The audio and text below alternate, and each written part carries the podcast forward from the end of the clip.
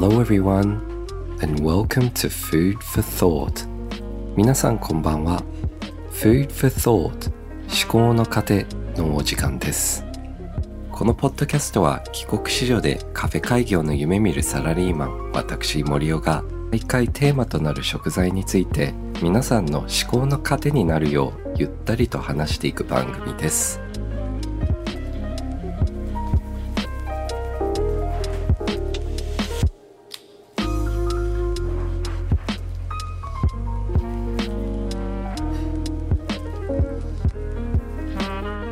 前回のポッドキャストでハンバーガーの話をしましたけど今回はちょっと違う観点からハンバーガーについてお話ししたいと思います数年前の話ではありますが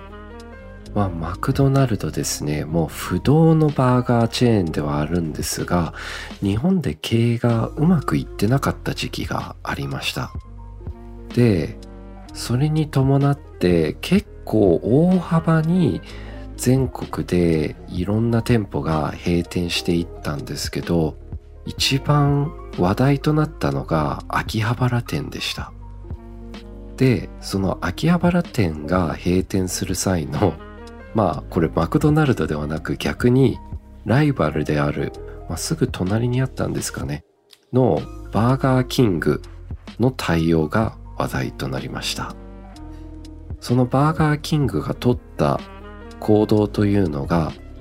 お店の前に大きなポスターを掲載しました。でまあ見かけ上そのママクドナルドに対して敬意を示すようなあの文書が綴られたものなんですよね。横に読んでいくとまあマクドナルドまあここまで切磋琢磨戦ってきたライバル本当にお疲れ様でした。ありがとうございました。などの文章なんですけどまあ横で読むとそうなんですがなんとですね頭文字を縦で読むと私たちの勝ち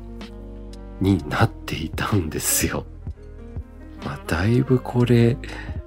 まあ、巧妙というか、ゾッとする話というか、まあ、なんとも言えないような話なんですけど、僕個人としてこういうなんか企業同士のプロレスって結構面白いと思うんですよね。しかもですね、このマクドナルド VS バーガーキングっていうのがですね、まあ日本のみならず、まあ本国のアメリカでもう80年代なんで40年前から続いている因縁なんですよね。ということで今日はそのバーガーキングとマクドナルドの関係についてお話ししたいと思います。それでは参りましょう。Food for Thought 思考の糧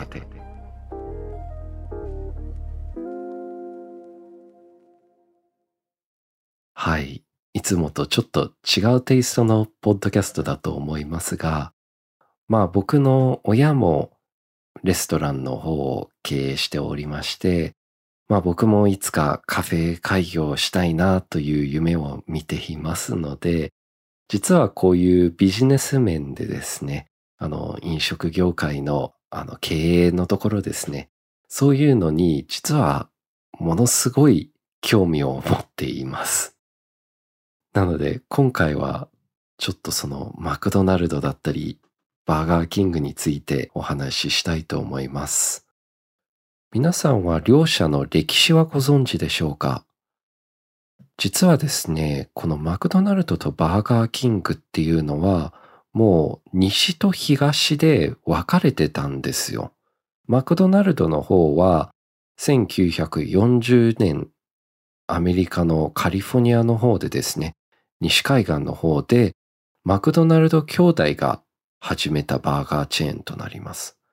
最初はこじんまりとした一つのお店で、当時はどちらかというと、ウェーターがハンバーガーを持ってくるスタイルのダイナースタイルですね。まあ日本で未だにあるファミレスっぽい感じが主流でした。まあ、あと車を乗り付けて、車に実際ハンバーガーを持ってきてくれる、ローラースケートに乗ったお姉ちゃんたちが、あの、そういうようなお店があったんですけど、あの、このマクドナルド兄弟の長男の方がですね、えー、数学の先生だったので、ものすごい合理的に、えー、ハンバーガーを大量生産する方法を生み出して、それをお店にしたんですよね。なんでもう、ウェーター、ウェイトレスのいないお店、受付窓口があって、そこからハンバーガーを受け取るというシステムを生み出したのが、このマクドナルド兄弟。で、極限まで合理性を求めて、えー、無駄なコストを省いたことによって、低価格で美味しいハンバーガーを提供できるのが人気の要因でした。一方、その頃、東海岸のフロリダ州1953年にインスタバーガーキングが設立されました。創業者のキース・クレーマーがマクドナルドのオリジナル店舗を訪問し、マクドナルドのシステムを参考にして、インスタバーガーを創業したらしいです。皆さん気になっていると思うのが、このインスタってどこから来ているのかだと思うんですけど、これは全くインスタグラムとは関係ございません。まあ、インスタグラムが誕生するまであと50年ぐらいかかりますので、えっ、と、このインスタはインスタントから来てます。あの、ハンバーガーやミルクシェイキを作ってた機械、これをインスタントマシーンって呼んでたんですよ。それもあって、インスタって名称をつけたらしいです。で、このインスタバーガーキングの売りのポイントとしては、えー、直火で焼くハンバーガーが人気だったらしいです。で、マクドナルドの拡大についてなんですけど、このマクドナルド兄弟以外にもう一人生みの親と言われているのがレイ・クロックという方で、この人がまあ頭の切れる人だったんですよね。この人が何をしたかというと、マクドナルドをフランチャイズ化したんですよね。で、ただのフランチャイズではなく、土地を購入して、その土地にフランチャイズ加盟店を貸すことで売り上げをより多くしようという戦略を立てたんですよ。これが大当たりして、未だにマクドナルドは不動産業だって言われるのもここが元なんです。一方その頃、インスタバーガーキングはなかなか苦戦してたんですよ。で、それにも3つの大きな敗因があったらしいです。この敗因がなかなか愕然とするんですよね。まあ一つ目はハンバーガーが高かったこと。インスタバーガーキングは18セント、まあ日本円にすると20円だったことに対して、マクドナルドは15セント、まあ17円ですね。まあ若干の差ではあったんですけど、あの当時からするとだいぶ差がありました。二つ目の理由。これがなかなかなんですけど、先ほどインスタバーガーキングのインスタはインスタントマシーンから来たと申し上げましたけど、このインスタントマシーンがよく壊れるんですよ。それで壊れることによってハンバーガーとかミルクシェイクを提供できないという致命的な問題が発生してたそうです。そして三つ目が注文の方法が複雑だったんです。どういうシステムかというと注文をする窓口があります。で、注文をした後にチケットを受け取るんです、お客さんが。それで受け取りの窓口は別なんですけど、この受け取りの窓口に行ってチケットを渡した後にお客さんの方からまた注文を復唱しなければいけないんですよ。なのでこの最初の窓口及びチケットっていうのが何の意味あったのかっと、お客さんが混乱してしまって、注文するのがめんどくさいってなったから、なかなか売り上げが上がらなかったんですよ。いや、この、まあ1番はさておき、2番と3番はもう致命的だと思うんですよね。よく生き残ったなと思うんですけど。なかなかのピンチの状態のインスタバーガーキングだったんですけど、ここで経営陣の方が出張に行った際に、とある汚いハンバーガー屋さんの前を通ったら長蛇の列ができていたんですよね。で、これは何か秘策があると思って、一つハンバーガーを購入してみたんですけど、それがですね、シンプルにハンバーガーがでかかったっていうことだったんですよ。これがワッパーの誕生の話です。シンプルにこれだけです。はい。ここからバーガーキングがこのワッパーを取り入れて37セントで売ることによってかなり高めではあるんですけど皆さんこのデカ盛り需要がこの時からあったみたいですっごい売れたんですよね。これでなんとか不調から抜け出したバーガーキングそしてインスタントマシーンを全部捨てて新しいもっと高性能なミルクシェイキや、えー、ハンバーガー作り機を入れて、えー、もうインスタントマシーンを使ってないっていうことでもう名前にインスタ入れるのはおかしいっていうことで、えー、インスタの部分を、抜いて単なるバーガーキングになりました。これでもですね、バーガーキングはもう何年も何年もマクドナルドのまだまだ足にも及ばないレベルではありましたので、もうバーガーキングはですね、勢いを持ってとある施策に出たんです。その名もアタックマーケティング。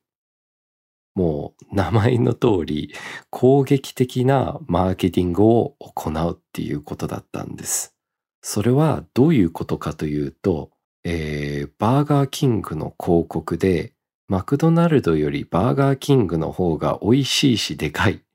と名指しで攻撃する CM を制作したんですよ。まあ、これも原因だったのか、マクドナルドが対バーガーキングで、えー、勝訴を起こしたり、広告を差し止めようとしたりしたんですよ。しかもですね、えー、マクドナルドのその論点っていうのが、えー、バーガーキングの方が CM の中で、えー、まあ直火で焼いていると歌っていたんですけど、これがですね、とある一部の店舗で、実は、えー、直火ではなく電子レンジでチンしてんではないかということでマクドナルドが訴訟したんですけど、これがですね、まあ、マクドナルドは負けました。まあ、あんまり証拠もなかった。しかも証拠あったとしても、まあ、本当に一部のところをまた温めるためにレンジを使ってたんではないかっていうことで、まあ、どこかの段階でちゃんと直火で焼いてんでしょうっていうことで、まあ、全く、えー、もうこれって裁判にもならないっていうことで、えー、もう判定がすぐに下されたらしいですね。はい。でもこういう攻撃的な CM がですね、もう何年も何年も続いてて、なんなら今もちょっとその名残はあるんではないかとも言われています。結構 SNS 上で、まあマクドナルドのツイッターアカウントでしたり、バーガーキングのツイッターアカウントが遊び心で、ちょっとまあお互いのことをまあ、ディスるようなツイートを遠回しに匂わせ的なツイートですね、をしていたりするんですよね。このライバル関係っていうのがバーガーウォアーズって言われていたんですけど、戦争ですね。実はこの戦争には、えー、第三者も参加していました。それがですね、ウェンディーズ。まあ日本でもあったウェンディーズですね。未だにあるのかな今はファーストキッチンと一緒になっちゃっているのかなはい。このウェンディーズも参戦しておりました。ウェンディーズの広告は両方を攻撃する Where's the beef? お肉はどこという広告だったんですよ。これは、えー、マクドナルドだったりバーガーキングがバンズがすごいでかいけど、えー、実際のお肉は小さいというところをえー、まあちょっとディスった広告。で、この、えー、キャッチフレーズがですね、まあ一人歩きして、これ T シャツになったり、まあちょっとした流行語にもなったんですよ。本当にこれマクドナルドとバーガーキングをただただディスる一言だったんですけど、なあ、なんかちょっとキャッチーだったのか、まあ一世を風靡した流行語となりました。Food for thought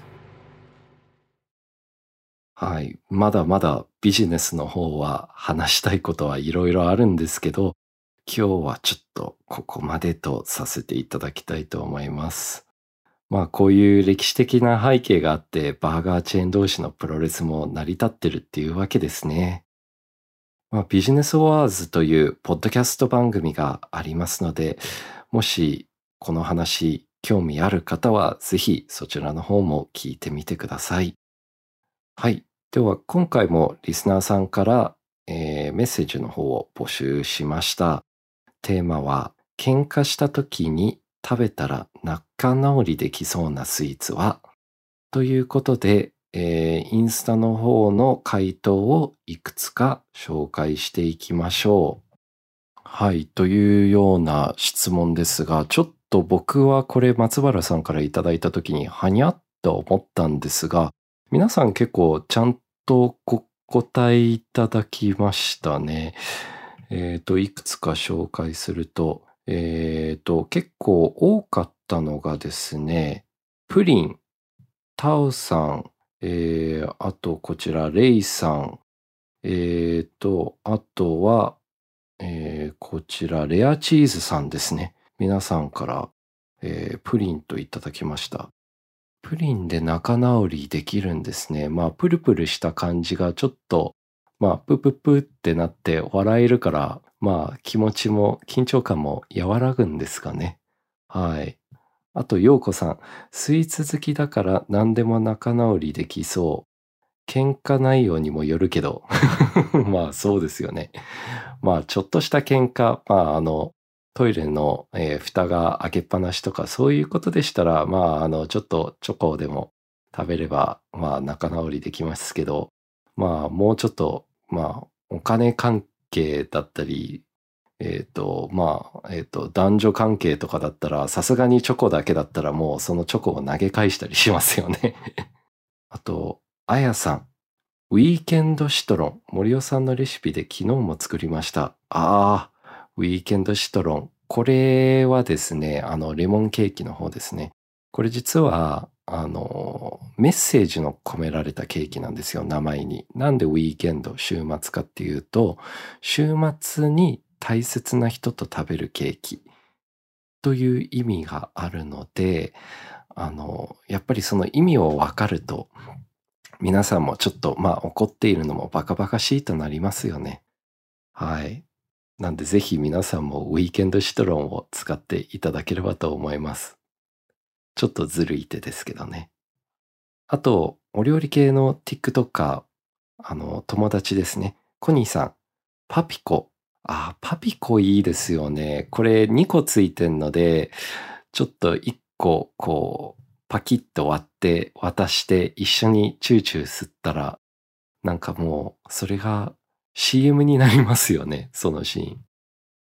なんか、タグラインみたいのをつけて、喧嘩の後はパピコ。お、これいいんじゃないですか。あの、パピコ関係者の方いらっしゃったら、ぜひぜひ